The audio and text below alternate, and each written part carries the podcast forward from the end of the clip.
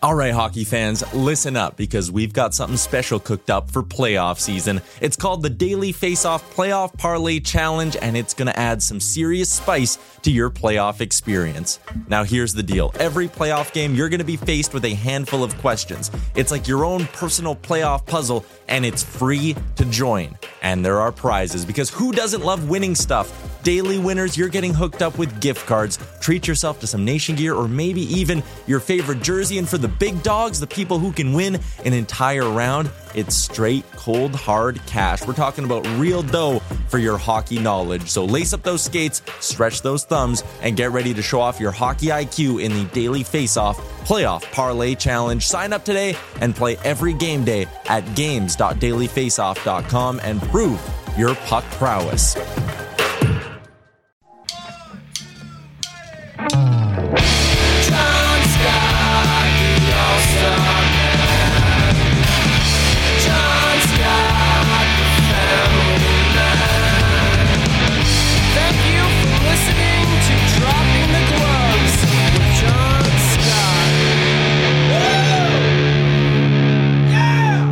Hello, everybody. Welcome to Dropping the Gloves, season four.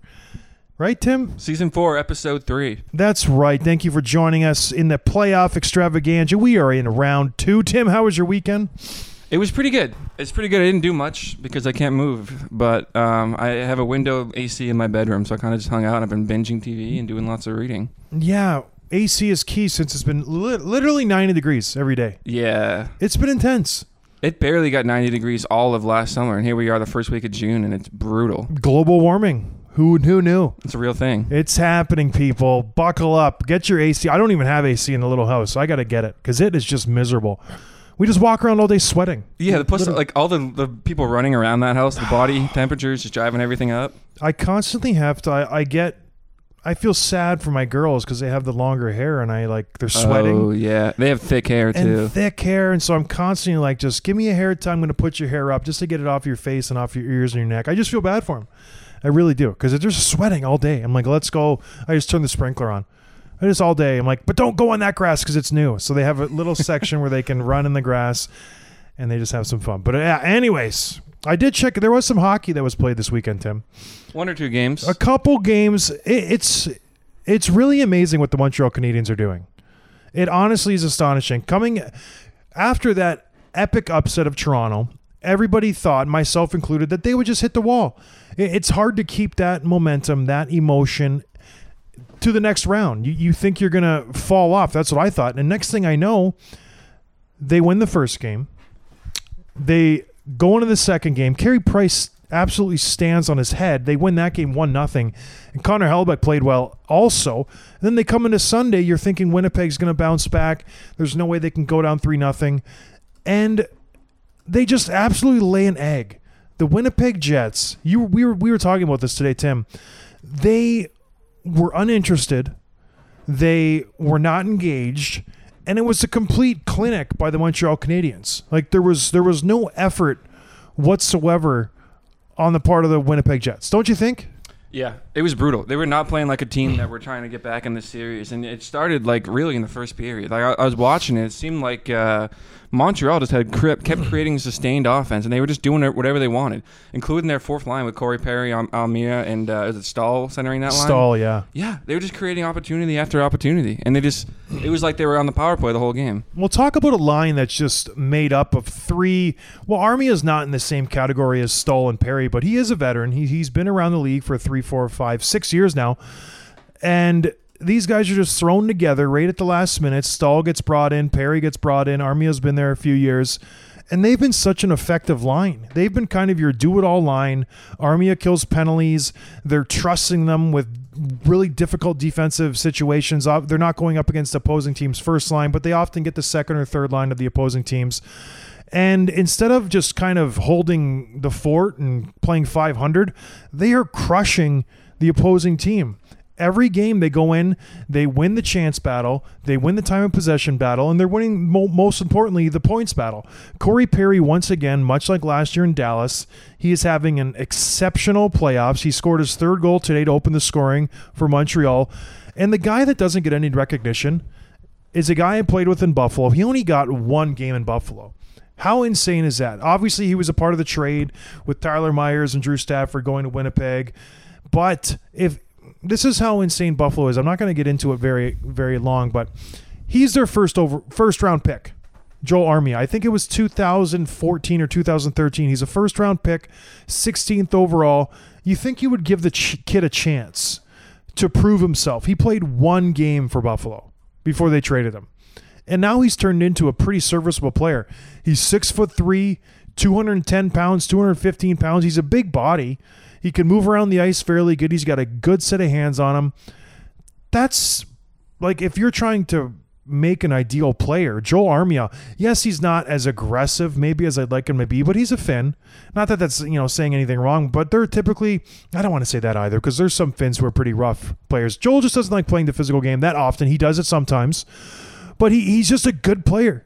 He does his job. You mentioned it. He scored a highlight reel shorthanded goal tonight. Yep. That just pretty much put the game out of reach. There was two nothing. If Winnipeg would have, you know, cashed in on that power play, they make it two to one. Joel Armia puts them up three to one, and the game's pretty much over from that point forward. And then to add insult to injury for the Winnipeg Jets, he gets another shorthanded goal to end the game. So he finishes the game with two shorthanded goals, one assist. Corey Perry picks up a goal. This line absolutely just dominated this game. I think you're going to start seeing, like, I mean, obviously Corey Perry's been playing really well. You saw what Spezza did with uh, Toronto. And I think you're gonna there's a there's a trend that's gonna start happening. Watch this next year, where you're gonna see more and more of these types of contracts or these veterans that aren't really they're kind of on their last legs. They're not putting up many numbers anymore, and they kind of think they don't have it anymore. And these teams take these low risk, high reward, maybe not even high reward, but medium reward um, deals that are super team friendly that can only really help a team. It happened with Perry. It's happening with Spezza. There's more candidates like that. I think you'll see in the coming years, like Getzlaf we talked about, Zach Parise, guys that they don't really have much more in the tank, but you forget what these guys add in terms of intangibles, in terms of leadership, what they bring to the locker room, and come playoff time, those are the guys that are that are performing. You're seeing it every year now. So I think we'll see more of that happening, um, and I think those types of guys will also be the ones who are highly sought after at the deadline. If those teams aren't in the playoff hunt, like hey, other fourth rounder for, for Corey Perry. He's making league minimum. He's, he's got like you know nine goals in the year. He's not like he's not anything sexy. But then you watch what he does in the playoffs, and he performs. So um, I, I think, like I said, we will start to see that be the trend, and it'd be interesting to see like what other players kind of fit that mold. Because I think Jumbo and Marleau are probably done. Uh, what do you think? Do you think do you think they're Well, up? even Pittsburgh did it this year when they picked up Jeff Carter. Great one. Yeah, He was, you know, kind of a, a, a under appreciated pickup. No one really talked about it, but he carried their team for a good part of that playoff run. And mind you, it was a short playoff run, but he was a, a go-to guy with Malkin hurt and Crosby being keyed on. He he really did drive that power play, drove that second line. So uh, I do see that. I just don't know if there's that many impact player players out there. But you like even an Eric Staal, he's having a kind of a rele- revelationary revel. How do you say that word? Rev- Revelation. revelation. He's Renaissance? Playing really, Renaissance. Yeah, he's playing really well for his age. Um, I hope so because I, I think you see it. The, the the old guys do have something to offer. They really do, and I I know it's nice to go into the to the playoffs with the young guns and they're going to fly, but you know there there is something to be said about having an old guy there who's been there who who knows how to handle the pressure, who knows how to handle those types of situations. But it's it's it's funny because Toronto had a ton of veterans. They they had that. They they thought they were missing that edge, that hard, you know, nose style of play. They went out and they addressed it with Simmonds and Bogosian and Foligno and Thornton and all of these players. Like they checked every single box, like we've beat to death many times, and it still didn't work out for them. So I don't know what the answer is. You know, you try to do what you can as a GM. You go out there and you see like, okay, well, Jason Spezza worked out. Well, let's go get Joe Thornton. Joe didn't work out there. He didn't. He didn't really make an impact in the playoffs. Yes, it's a it's a feel good story. He's a good player. It didn't work out. But then you look over and you see Corey Perry just lighting it up two years in a row, and it's like, well, wh- why does Corey Perry work and Joe Thornton doesn't? Why does this guy work and why does that guy not? So it, it's at the end of the day, it is it is kind of a lottery. But I, I do think there are enough positive cases for GMs to be like, let's go out and try this. Because you're right. Most times a team will take that salary. A team will, you know, won't have to give up much to get that player. And y- you can, you know, potentially get a very impactful player to your lineup. And it's usually a one year deal, so there's really no risk at all. Yeah, if it doesn't exactly. work out, you just bench, you bench him. That's it. You just bench him. You just bench this legend. Who cares? But no, I agree, and I I like to see it more often because it does give you an extra rooting kind of reason for a team. It's like okay, they're they're picking up this guy, uh, the Ray Bourque syndrome. We want this guy to win the cup because he you know he's been around the block. Everybody loves him. It would have been great if Joe Thornton would have won the cup, but now you know there's other guys to root for. I would love to see Corey Perry win the cup again. I I think there's certain guys around the league. Well, who's the most sentimental guy right now? Who you think? That's to win the still cup. in That's it? still in it right now. Carey, Carey Price. Do you think so? Well, who else? That hasn't won it before. That has not won the cup before. Is there anybody on Vegas that you think or Colorado? Not really anybody. no, right? they're also young. They're all so young. Pacioretty. I don't. Nobody not likes really- Patch. Nobody likes Pacioretty. Really? Really. nobody likes him, and I'm not just saying that because I don't like him. I truly, honestly think nobody likes Pacioretty. Um, Cal- I know. Montreal Canadiens have a few. I, I'd like to see Brendan Gallagher, Eric Staal, he's won one. Shea Weber. Yeah, he'd be a good one. He might be the guy because I think he, you know, he's done a lot. He's a he's a big guy. He's been around the block, so I think he might be the winner. Among the eight teams left, Paul Stastny. No one likes Stazzy, not because they don't like him personally, just no one knows him. Yeah. Yeah, I think Shea Weber has that, you know, that that cachet. He's a star. You know, he's the guy. He's been the guy on his team for years, and he's you know he got traded for PK. How great would that be if he won, took it back to PK's hometown, raised it right in front of his apartment building. I don't know. Him and Lindsey Vonn could parade around town. Be great. They're not together anymore. I know that's what I mean. Shea and Lindsay could parade around in Oh. front of PK, and PK could just cry. I like PK. I don't know why I'm saying this. I really don't know why. Yeah, PK's up for the um the leadership award. Masterton, Yeah. that's a good award. I think he should win that. He's a leader. Yeah. Who else is? Uh, honestly, I don't care about that award. Yeah. Kurtis Gabriel and Pekka Rinne. Just a couple of great NHL players. Which one doesn't belong there?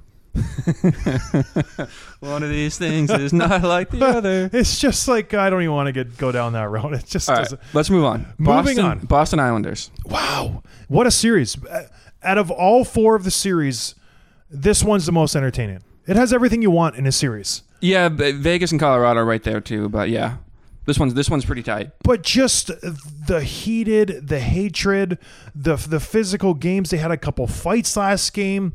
Everything you want is there. The Islanders eked it out. It was a good game. Boston, are you getting nervous for the Bruins? I am because even though so Islanders were a better team in Game Four, and to be honest, I thought the Islanders were better in Game Three. Even though Bruins won, they got lucky with that with that goal, and I think the Islanders dominated the third period and overtime. So yeah, I'm pretty nervous. And what's really kind of I mean, it's two to it's two games to two. If anyone's series, the Bruins are probably the better team on paper. So they have a lot going for Hold them. on. You can't just wash over that statement. The Bruins are not the better team on paper. Uh, In terms of star talent, their Yes. goalie's better. In Yeah. terms of the first line, of course, they're they're the better And team. uh, second, hold on, but let me get to Okay. my point. The part that's making me nervous, especially, is the Bruins' defensive core. They were already a little suspect heading into the season, obviously, with with Chara and crew gone. Kevan Miller has been in and out of the lineup. He's been he's out right now with no timetable to return. Brandon Carlo, we don't really know. These are two of the, uh, I mean, they're two right-handed defensemen. They're two veteran defensemen. Carlo's, you know, a little bit younger, but Miller's the guy. And without them, they have their seventh and eighth team man logging some pretty crucial minutes right now. That's Tinordi and Clifton, and even the sixth guy ahead of them was was Jeremy Lauzon, who's now their fourth. They're like he's not the guy that you want logging twenty plus minutes a night, but he is uh, because of the situation. I did think Lauzon responded well. He had a really bad game three. He had that turnover that led to um, yeah. an ugly goal, and then after game two, he was the one who's really the reason they lost game two. But I think he responded well, and he played a really good in game four. So hopefully, it's him turning things around a little bit. I like Tinordi. He plays a simple game. He doesn't do much. Chip it off the glass and out. He fought Matt Martin, which is really great. Just gonna pump the boys up. But it really does show why it's so important to go get defensive depth at the deadline. We say it every year for every team. Guys always, always, always get hurt, and you think like, oh, they add like the Bruins. They added Tinordi kind of. I think before the deadline, they added Mike Reilly on the deadline, and he didn't really think it was that big of a move. But he, like Reilly's been absolutely crucial to this team. Like imagine if they didn't get him. He's been in top four, locked in ever since he got here, and he's playing pretty well. He makes his bone, bonehead move once in a while. You kind of realize why he's not. You're like, man, this kid's so good. Why isn't he? And then he's like, oh, he turns the puck over. You know. Yeah. But it's just the Bruins defense is making me nervous because the Islanders know it and they're taking advantage of it. Yeah, you feel bad for Charlie McAvoy. Yeah, oh, he's taking a beating. He is just getting targeted every time he's on the ice. He plays half the game almost, and the Islanders know it. So every time they see him on the ice, they're throwing it, and Charlie's. Are you, you didn't even offer me a glass of wine. Would you like some? I would love a glass of wine. That sounds terrific. You know, you come over to somebody's house, you, Every time I offer you anything, you always say no. and because you offer me like the, "Huh, do you like spicy food? You want a super spicy bag I'm of always chips? I, every time you come here, I offer you a Just drink. like, come on. go get it. Go get a glass. I Well, can't get one. Let's just talk about Charlie McAvoy because the Islanders are, are doing this to perfection. They obviously know they have the Bruins have one power play specialist on their team. That's Charlie McAvoy. Grzelcyk, he's okay. You know, he, he can get up and down the ice. He can manage the power play okay. He's not a Charlie McAvoy. He's he's he can't make the same plays Charlie does. The Islanders are absolutely punishing Charlie McAvoy every every chance they get. every shift. They throw it in his corner. They bang him. They bash him. They're sticking him after every scrum, every whistle. Excuse me. They're they're giving him the business. They're they're doing what they need to do to win this series. It- that's it's it's going to be a six or seven game series. I, I obviously overestimated when I think that the Islanders were going to win in five, but I still think the Islanders are the better team. That being said, the Bruins still have a chance if they can buckle down. And these defensemen are playing well. That that's that's their saving grace right now. Yes, they're a little overmatched. They're still playing well. Tuukka's been playing well. He's been playing great. And so if the Bruins can somehow find a couple goals in the power play, it's not like the Islanders are this high octane team. They won 4 to 1, two of them were empty netters. So the games are still very close. If the Bruins can just get a goal in the power play, just tighten things up on the back end, I think they can win this series just based on their first line. I don't think Game Five is a must-win, only because I think any of these teams could win any game. You know what I mean? Like, if even if the Islanders win, I think the Bruins can easily come back, and vice versa. So I think it will go seven, like you said. Yeah, I don't think I said it was going to go seven. I said uh, the Islanders are going to win five, but I do think now it'll go to seven. Yeah, because it's just been a fun series. It really has been. It it just has further solidified everything we knew going into this series. Barry Trotz is a great coach. We talked about his system. It's like they they stifle the Bruins' offense. Yeah. it's impossible to get like a sustained offensive possession, and, and like if it does happen, it's usually the perfection line. Like, and you're like, okay, the Bruins got something going. Oh, it's okay, this Pastrnak and Marchand. But go back and watch. Almost all of the Bruins' goals have either come off a rush, or on the power play, or it's the perfection line. No one else is creating any sustained offense. Once in a while, Taylor Hall and Krejci will get something going, but it's like it's skated in, maybe a shot on net, maybe a turnover, maybe a dump in, puck goes right back the other way, and here, off we go. Yeah, that's true. That's a good point. It's just Barry Trotz's system. He is a master of just eliminating. He he'll watch tape, and he'll see the Bruins' tendencies. He's like, okay, they like to enter through the middle, kick it out. They like to curl back up, hit the third man, and he's like, okay, I'll see that. I'll shut that right down. I will give you this, and that's all you're gonna have. It's like a goalie when he knows the guy likes to go top shelf. He's gonna put his glove right where the top shelf is. He's like, all right, you got to shoot anywhere else but there. I'm taking that away. And that's what good goalies do. I, I, I've played with some of the best goalies. Henrik Lundqvist, he's like, I know Johnny Toews likes to go five hole, so I'm just going to put put my pad there, my stick there, and he's going to you're going to have to beat me somewhere else. Somewhere where you're not comfortable beating me. There was a great shootout. It was um, Anton Khudobin versus TJ Oshie. And it was when TJ Oshie was on fire. Remember, he was like just the king of the shootouts, and Anton Khudobin, he knew Oshie liked to go five hole. That's all he ever did. And so Khudobin just put his glove down on the ice right where he was going to shoot it. And Oshie got so rattled, I don't even think he got a shot off. It was it was so incredible because all the top of the net was open because he literally had his glove on the ice. And Oshie just this. got so rattled. I, I don't know if he just missed the puck or he just shot in his pad or what happened, but it, wa it was one of the most mind messing thing I've ever seen in the NHL because it was like during the regular season, it was so bizarre. But anyways, Barry Trotz does this to teams where he'll okay, this is this is your tendencies. I'm going to take that away. You have to beat me another way. And as of yet, Bruce Cassidy hasn't been able to figure that out because, like you said, the only chance, the only chances they get are from that. Why do they call it the perfection line? Uh, because Bergeron and Marchand at 37 plus 63 equals 100. That's where it started. And then Pasta came in. But I think they were started, that number, the 100, their perfection came in before Pasta was on their line. Okay, well they they know how to play hockey. Those three, They're They- pretty good. They are incredible to watch, and when they're you could put up any five against them and they would still generate offense. They're that good. They're that comfortable with each other. Like I said last game, when Pastrnak's playing point and Charlie McAvoy's in the corner and Marchand's ripping around, it's very very hard to defend. I'm not going to get into it again because I'm sure you've already you know been bored to death by from me by one one time saying it, but it's just so effective. It really really is. But uh, gosh, Barry Trotz, he's really good. I, do you who do you think's going to win this series still? It's a best of three. Who do you have? I, I that's a hard question. If I'm Just take your fandom outside. yeah, objectively, I think the Islanders are showing that they're going to win the series. Just watching the games, it's just hard. It's hard to see otherwise. I could see it going seven. I do think the Islanders will win in six, but Varlamov's been playing great. They they're just getting contribution up in the lineup. Even Clutterbuck and Martin and Cizikas, they're playing well. Do you think if Varlamov loses the next game, is he out? Is it back to No, Sorokin? I, I think he's solidified himself as starter for the rest of the playoffs. Unless he, unless they win this series and he just lays an egg for the first two games. Sorokin won the first series. I know he did, but now Varlamov stepped in and he's kind of taken the reins, so he will finish out this series. There's no way he doesn't finish this series. But if they advance, he struggles the first game. Second game, he's still struggling. They'll yank and put Sorokin in. So I mentioned Taylor Hall. He, have you watched him at all? Because he's playing really hungry. He's playing like I mean, obviously he's going for a contract, but he wants to be here. Everything he's saying here is in Boston. Everything he's saying is is how much fun he's having and how how much you know he likes this group of guys. He wants the the cup. He had a fight. He fought uh, Scott Mayfield because he didn't like the way just um, the two kind of get tangled up, and he said, "You know what? Let's go."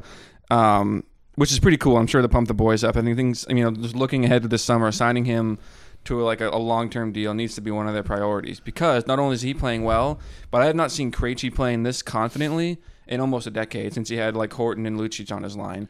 He's shooting the puck more than like really I've ever seen him. Maybe it's maybe it's anecdotal, you know, just watching the play compared to I don't know if the stats are backing me up there, but it just seemed like he's playing on another level in terms of his confidence, in terms of his ability to find the open net and and you know pass the guys that he has more confidence in as opposed to the the DeBrusk of the world that he's playing with the last couple of years that just have not panned out. So I, I think the two of them have clicked onto something, and I hope they make Hall a priority. Well, they will, but when it comes to the Boston Bruins, what happens with Krejci? That's the tricky thing. He is a, an unrestricted free agent after this year, so if he leaves, you have room for Hall. So the money's there, but what do you do? You need to keep David Krejci in order to keep Taylor Hall. Then who's centering the second line? Charlie Coyle can't do that. He's not a second line center. So you're not really losing many contracts when you're Boston. You're using Kevan Miller. You're losing Krejci. The cap isn't going up. I, I, I think they signed Krejci to a team friendly deal. It, it, the money gets tricky. If you're Taylor Hall, are you willing to take another one year, two year deal? Or are you looking to cash in because it hasn't really worked out the last few years? If I'm him, I want just something to solidify. I, I, I just want some security. Six year, five mil You think he's going to take $5 million? a year. No way. For six years? No way. He just had an $8 million contract. There's no way he's going to take $5 million. That, that's my opinion. I, I know he wants to stay in Boston. Before he signed in Buffalo, the Bruins were on his short list of teams that he wanted to go to. So he's ecstatic, ecstatic to be here. He's obviously saying it. He's doing everything he can to stay in Boston. I just don't think they have the money. They're right up against the cap right now. They're I'd have to do the numbers. I don't have it in front of me. they're at 81 million right now. And then next year they lose Krejci, they lose Miller, they lose um, o- O'Reilly, not O'Reilly. They lose Reilly. That adds up to around 10 million bucks. You I don't I don't think I don't think it's going to work. I really don't. But I don't know. I would like to see him back in Boston. He's obviously working.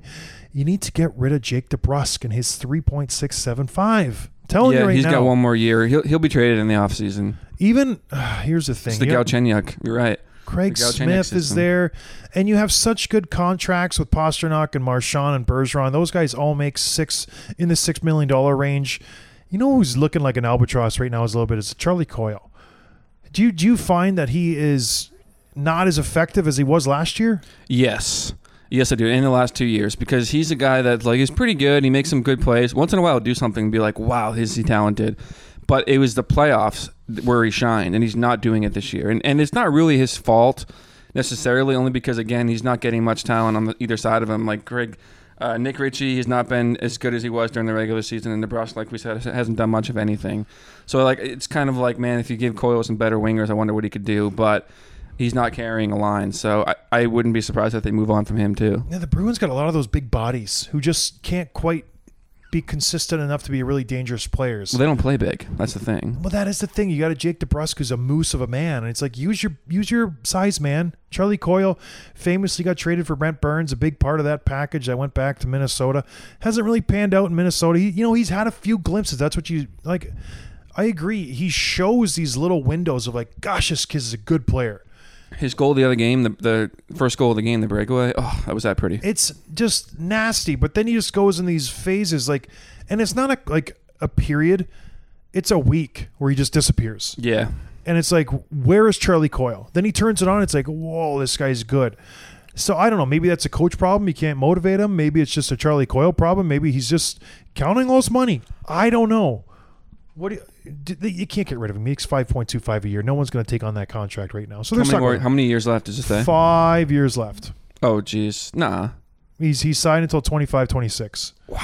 So he's he's locked in. That's- and he's that's got not a great contract. He's got a no move clause, no trade clause. Like he's not going anywhere. He's a hometown boy too. He's not going to want to go anywhere. No, so I think if you're the Bruins, you you can get creative. Maybe it, it will be tough sledding to keep Taylor Hall. I don't know. Uh, you're just pouring himself another glass. He's giving me the eye. It's unbelievable the hospitality that we have in our. I can't even move, John. Go get a glass if you want some. I'm not going to your kitchen. But anyways, so that's the Bruins game. Islanders are going to win that game. Montreal is up three nothing. Who saw that coming? I think the the Edmonton Oilers, if they weren't already, has some deep, deep introspection to do. Ex- honestly, it's unbelievable. Did did we have Montreal all wrong all along? Yeah, well, yeah, everyone did. You really think so? You, you you really think that they are that good, or is the North Division this that bad? Well, I know that was that's been your your. uh It's my thing. It's my. Right. I, I honestly think, and I, I almost posted this on Twitter. Rank the final eight teams, top to bottom. Rank them all. You got Tampa Bay, you have Carolina, Boston, New York, Vegas, Colorado, Montreal, Winnipeg. Rank them all. We obviously know who number one is. Colorado, Vegas has got to be up there as well. Vegas and Bay. Tampa are the top three. So those are the top three. Where do the Islanders fit? Where do the Carolina Hurricanes fit? Where do the Bruins fit? And then Winnipeg and Montreal. Honestly, where do you put Winnipeg and Montreal in that top eight? Yeah, they're they're seven and eight. You think so? Yeah, What? I do. What? Who's the closest team in the states that would compare to them? Carolina. Carolina, and Carolina's a pretty dangerous. they're team. they're a good team. That's what I mean. It. It's just very striking to me. It's like okay, there's eight teams left. The North Division, they're the, the cellar dwellers of the eight teams. It makes you think like Pittsburgh got eliminated in the first round. Like I think they would do, they would be in either either of those teams in five games. they would, in my opinion, not crush, but yes, that's what I meant when I said you could take a team like Chicago or a team like St. Louis, put them in the North Division, and they would do very well. They would do very well. They would easily make the playoffs. So it's just, I don't know what it, what that says. It's just a, it's just a fact. I'm stating a, an opinion. It's not a fact. We will see when they get to the round of four how badly Colorado or Vegas beats Montreal because it's going to be an absolute beatdown. Like it's going to be an. You epic- say that, but Montreal has, has surprised us at every step here. when you look at the rosters of the teams. Okay, Yeah, Montreal played Toronto. Toronto's a good team. Carey Price. Carey Price is their one saving grace. He has been playing out of his mind. He is the world class goalie. He's out dueling Connor Hellebuyck, and Connor Hellebuyck's playing good. by a lot. Not, but he they won one nothing in game two, so it's not by a lot. Don't give me that look. Like Connor's still a great goalie, but Carey has definitely he's rose to the challenge because people have said he's been done for years. He hasn't been playing that well. Oh, his contract is overrated. It's too much. They can't win with that big goaltender contract. It sounds like I've said all these things because I know I have. Yep. But he is he's not the main reason why they're they're at where they're at, but he's a really big part of it. I think the main reason why they're there is their tertiary scoring is really stepping up. Suzuki, they're getting goals from Armia, Corey Perry, Toffoli's playing well. They they're not leaning on that first line. And they're getting constant production from across the board. That's that's why I think they're playing really well. And their defenseman is playing really good as well. It's like they're they're clicking, they're getting scoring. Carey Price is playing really well. But mind you, they're playing the Winnipeg Jets. They're playing the Toronto Maple Leafs. Who knows how good these teams are? You know what I mean? It, it's all relative because no one knows how good these divisions are because they haven't played it. But maybe maybe the Western Division is terrible too, and Vegas and Colorado are just kind of all for show. They're not because if I you know. watch the games, like if you just watch the games back to back, like watching Winnipeg and Montreal, then go watch the next game after, it's it's a different class of hockey. Yes, there's less room. the The plays are more crisp. It's faster. Faster. It's just the biggest better. thing. It yeah. honestly is just better. And as good as we know Colorado is for a fact, Vegas is right up there with them. It's three to one Vegas at the end of two right now. And if they if this score holds, which and no, no lead is safe against the Avalanche, but if this score holds, it'll be two to two in the series. That's that's going to be a good one to watch. What an amazing series! And this is the great thing about hockey, where the first game was seven to one. Like, if you're a team, Lehner, it was Lehner. but Lehner didn't play that bad. If you're a team and you lose the first game of the playoffs, a playoff series seven to one, you're like, oh my goodness. Then you come back and you win games three and four, and now you're tied to. It's just the beautiful thing about hockey. Any other sport, maybe baseball, you can get blown out because you have a pitcher. But any sport where you consistently have the same players, like it, it's just beautiful. I, I think it's just a great. Hockey's the greatest sport on earth because I, I, I saw that seven to one. I was like, okay, they can bounce back. It, it's just one game, but it's a like that's a that's a touchdown. they, they threw a touchdown on the board. It, it's it really is cool. But yeah, Vegas will win this game, and then we're it's a best of three. I, I stinking love playoffs. It's so great. It's so much fun. And back to the Central Division, the Lightning had a big comeback in Game Four, and they're up three to one over Carolina. Do you give Carolina any chance to come back in the series? Not all the way. I, I think the fact that Tampa Bay won the Stanley Cup last year, they've gained that experience. They know how to win now, and they know how to lose because they've had countless years of just heartbreak, of getting upset. They know what it takes to kind of finish a team off, and I, I don't think Car- maybe Carolina ekes out another game. They played well the last two games, but it's fun to watch Tampa just turn it on. It's like okay, we're down four to two. You know what? It's time to go. Well, bing, that's- bing, bing. They score four goals, and now it's six to four. And even if you don't, if you shut down their top players like Kucherov and Stamkos and Palat, like Alex Killorn's going to score two goals on you. Like you know what I mean? Like Yanni Gourde's going to you know score an ugly goal, and all of a sudden it's a different game. Like they just they're just so good top to bottom. Well, and that's it seems to be what's what's the the trend this playoffs. The Islanders have the better team top to bottom than the Bruins. The Lightning have the better team top to bottom than the Hurricanes. But mind you, the Hurricanes have a pretty slick team. That ugh, Teuvo Teravainen, I tweeted out, it was probably the best direction pass I've ever seen. So good. It was, and like I played with the Rangers, I played with teams, I played against Rick Nash and the Columbus Blue Jackets. That was their only breakout, the Columbus Blue Jackets. They would send Rick Nash, they'd wind him up, and they would throw a pass up the middle, and Nash would just be gone. Like the, I, I've seen teams do it. That was a filthy, filthy tip. It was right on his tape, in stride. It was unbelievable. But anyways, going back to teams that are just well built. Montreal, they went out, they got a bunch of good forwards this offseason.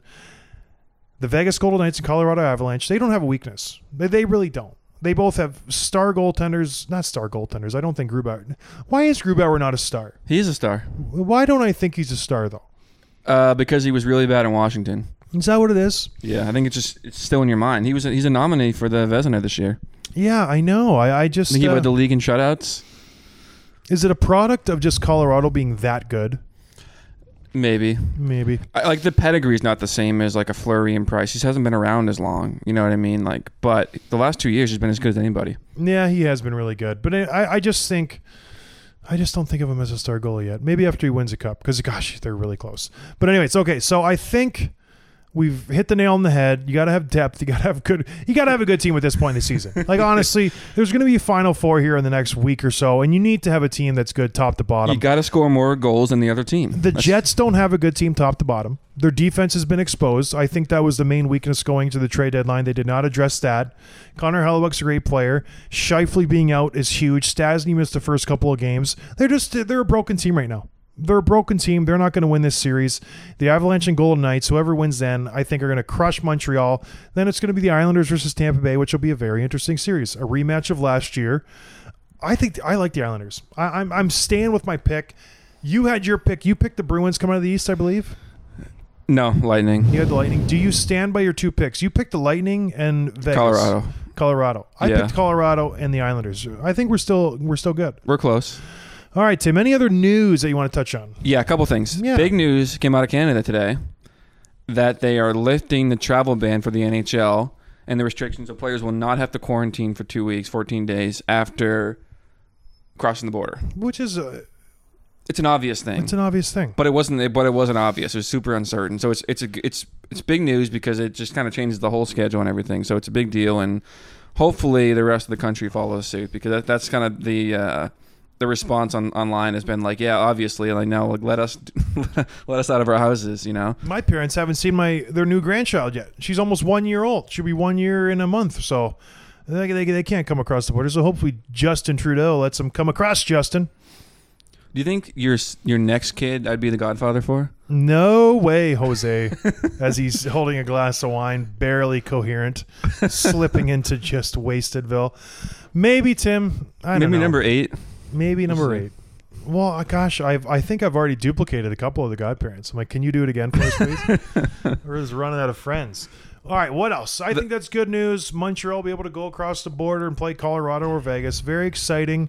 I don't think that'll be a long series, so it'll be a one trip, but it makes sense. You you, you have a private plane. You don't really get exposed to anybody. You get a bus, one driver. You go to the hotel. It's just silly the stuff they say. It's like, well, we're gonna keep them in their little bubble. It's like How about the coaches wearing masks on the bench? Stupid. Who's that for? Stupid. You spend all day and all week with these guys. you don't leave them. It's so. I don't even want to get into it because I've already been in trouble with this whole thing. People get up in arms. If you're Ugh. vaccinated, you don't you don't have to wear a mask, That's what the rule in Michigan is. especially on the on the bench. Like here, really, you think he's going in the locker room and leaving the mask on when he sc- screams at these guys No. in your intermission? He's taking it out in the tunnel. He's ripping it off. It was funny after the Leafs beat the Canadiens. We saw Mark Bergeron ripping through the tunnel in Toronto, just hugging everybody. And Kyle Dubas comes up, and Dubas has a mask on, and Bergie's just got no mask, hair flowing. Just like they don't wear the mask unless they're on TV. Like let's be honest, it's it's all for optics. It's all for show. They don't want to get fined. As soon as they get behind where the cameras can film, the masks are off. Like it's just they're all vaccinated now. There's no point to wear a mask. It doesn't make any sense to me. All right. The last thing I want to touch on is just some of the uh, the nominees for the awards that Okay, yes. over the weekend. Very exciting. So first was the Selke for the best two way forward. Uh, Bergeron for the tenth straight season. Isn't that wild? No, it's not. He's an incredible player. But not even one year that in that whole stretch he was he wasn't nominated. Uh, he's won five, which is a tie for the record. When and he's going to win one more in his career if it's not this year. Mark Stone Hmm. And Barkov. I think it's gonna be Barkov or Bergeron. I just don't like Mark Stone. As I know you don't. Uh, We've had a run in a few times. I just don't like him on and off the ice. I think he's a turd. so I don't know. Um, but we've talked to people who really like him. Friend, think he's gonna friend win of the it. show, uh, Matthew Tkachuk likes him, Yeah, or not Matthew Brady. Brady. Excuse me. yeah, You think Stone's gonna win? I do. Why? Uh, just the highlights I've seen of his takeaways this year and turning it directly into offense. So, like he'll stick lift the guy in the neutral zone, turn back and turns it two on one. Like he's done it so many times. And I mean, I mean, all three of them do. It just seems like, and maybe it's just my bias because I've just seen more clips of him doing it. But he's, I, I think it's his turn. I think, I think he's got it. I um, here's the thing: if if you're going to the way I look at it, the way I vote for this award, if you're going to pick a player to just play a whole game with 60 minutes, who are you going to pick? Mark Stone or Patrice Bergeron? Bergeron. Exactly. That's who I'm voting for. He's the best all-around player in the game. That's I had an argument. I wa- there, there's a listener to this show. I'm a friends friends with him, Andrew Benson. We had a conversation about the best player in hockey. Who's the best player in hockey? If you're going to, if you want to win one game, which player do you take on your team? Well, my instinctual answer is McDavid.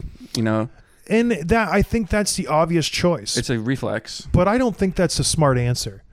If you want to win one game, do you think McDavid has a better overall game than a, a Kucherov? I mean, see, I, I wouldn't even go to Kucherov. If it's not McDavid, I'm going to a Bergeron type of player. But I, I feel like Kucherov has a higher offensive upside than Bergeron, so he compares he compares closer to McDavid just based on stats, points, and he's pretty responsible in D zone. Like he, he doesn't get exposed. He doesn't. You you saw McDavid in the playoffs. The turnovers he was committing were just egregious. Like they, they cost him games. yep. So uh, I don't know. We just got talking. It's like, who do you start in one game? Who do you want? Do you want a, an Auston Matthews or do you want a guy like Ryan O'Reilly? Yeah, well, let's think about like if you're an NHL coach, like poll those guys Yeah. and ask them who they pick, and they're not picking McDavid. They're not picking McDavid or Auston Matthews or even Patrick Kane. They're not picking any of the top flight Ovechkin. I guarantee you those guys aren't in their top two or three picks. They're going after a very fundamentally sound player who they can trust. Can you, Bergeron, Barkov, those guys, Ryan O'Reilly. Oh, he's so good. not Mark Stone. he's, he's on that list. You can't trust a guy who uh, yeah, his hair is like sideshow Bob. Can't trust him. you can't trust him. I don't like him. I played with his brother in Arizona. Yeah, I just I just don't care for him. I've never had a bad experience. I just don't like him. But yeah, Okay. I, I just think it's very interesting when you talk about the best player in the NHL and not the best scorer, not the fastest, not the most exciting, the best player. so who's your answer? Gosh, I think it's got to be Bergeron Wow. I mean, who's really going to argue that? or even a Brad Marchand. you know what I mean? Like, who's going to try to say like, oh, he's not the best all-around Who's, player? who's better for Boston, Brad Marchand or Patrice Bergeron? Bergeron. you think so? Yes.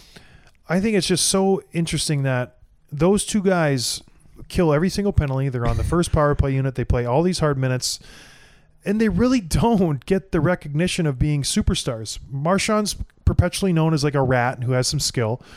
Bergeron's perpetually known as like a really good defensive forward, but they're so skilled offensively. They really are. So I just, uh, I don't know. I think those two guys would be uh, top five for me if I'm picking like an ideal f- five man unit. They, they're so good. Okay. The next award, Okay, sorry. I don't know what that, we got sidetracked. wrapping up, uh, Yeah. the Vezina, Fleury, Grubauer, and Vasilevskiy.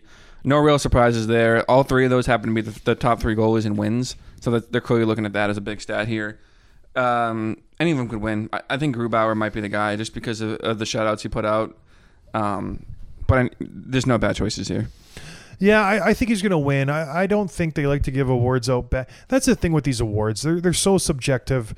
It's just based on who they think should get it this year. It's like, okay, well, Yep. he won it last year. Let's give it to Grubauer. He's been good for a few years. He deserves it. It's not based on a single season of work. What's the tur- the story Turco told us where he was supposed to win the Vezina and they said like, oh, we're giving it to someone else. It's, it's his turn. It's this his year. turn, but and if- you'll you'll get it next. And he never yeah, did. but if you look at the stats, Marty had like an unbelievable year, Yes. and they're just like, we got to give it to Brodeur or something. Yeah, it was. It was Brodeur's first Vezina. Yeah. And so he he's waited his turn. Hasek has won a few. Wah had won a few, and it was Yep. like, okay, it's it's Brodeur's turn. And Marty had a great season. Better season. Yeah, and it's just that that's how it goes. It's like okay, every award, mind you, the, obviously the MVP is pretty obvious. Like I think we know Connor McDavid is going to win the MVP just on this season that he had.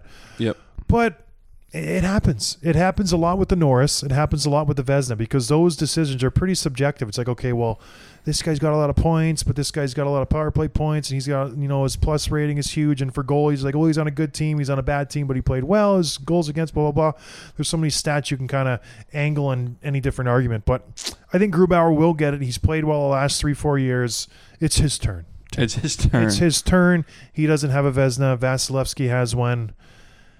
It is what it is. You know, the last one I'll touch on uh, is the Calder Rookie of the Year. Kaprizov, Robertson out of Dallas, and then that uh, Carolina goalie Nedeljkovic. he's not even has- playing. He can't even win the award when he doesn't even. He's not even the starter on Carolina. Yeah, well, he lost it. I know. I had this teasing, but but, I think Kaprizov's the guy. Kaprizov's the guy. He's he's just made such an impact on Minnesota. I, that's the easiest one I think to say. Like Kaprizov's. excuse me. He's he's gonna win that award, no problem. Who did they play in the first round? Was that Vegas? Yes, they took him to seven. Yeah. and he played really well. Him and Zuccarello, Yep. they're a good line. If they could get a third guy for that line, they kind of shuffled around. Eriksson Ek's a good player. Ek, but then they had Rask on that line. They had a couple of different guys on that line. If they could have a solid guy who could just you know keep up with them, I think that'd be a, a, a really dangerous line. Because Zuccarello, he's a good player. So is Capro Kaprizov, Who would you rather have, Charlie Coyle or Marcus Foligno? Marcus Foligno. Yeah, I don't Hmm. know. Very similar type players. I think Marcus brings more to the table. He fights, he hits, he's more engaged in the game. He's been he had a great season. He did. Him and Greenway were really effective third line. They they got those guys complement each other really well. But I I would take Moose. His nickname is Moose, by the way. That's true. So That's a good point. he's got that going for him. I don't know. Anything else, Tim? As you're just just eyeing up another glass. He, the guy's a lush. I'm telling you what. Unbelievable. No, no response. Anything else, Tim? Can Well, you read yeah, I that made- screen? I told myself I wouldn't drink alone, just because it's a slippery slope. I told myself I, I can't leave my apartment, so it's uh, I'm trying to not drink too much. But I knew you were coming over, so I'm like, oh, I'm not drinking alone. John's here. The bottle's already open when I said I'm coming over. All right. Well, yeah, that's okay, Tim. Oh, what else we got? What That's we- it. That's it. All right. Well, thank you everybody for listening. We really appreciate it. Go to hockeyfights.com. Check them out. We will be back on Wednesday. Cheers, everybody. Thanks for listening to Dropping the Gloves with John Scott, a member of the Nation Network of Podcasts. Subscribe wherever you get your podcasts from to never miss an episode.